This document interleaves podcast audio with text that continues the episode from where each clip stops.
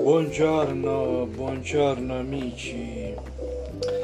Niente, ancora pochi giorni, diciamo dopo il 15 settembre, finalmente si saprà definitivamente l'esito della mia vacanza nelle Marche.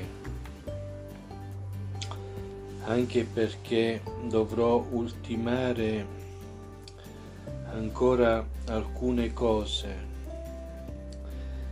Il mio non sarà una missione, ma un viaggio culturale. Non peraltro andrò a visitare la casa di Giacomo Leopardi. Volevo precisare che differenza c'è tra un viaggio culturale e una, e una missione. Beh, un viaggio culturale si fa più che altro per arricchire lo spirito, mentre la missione è più, ha diciamo, più un carattere avventuroso.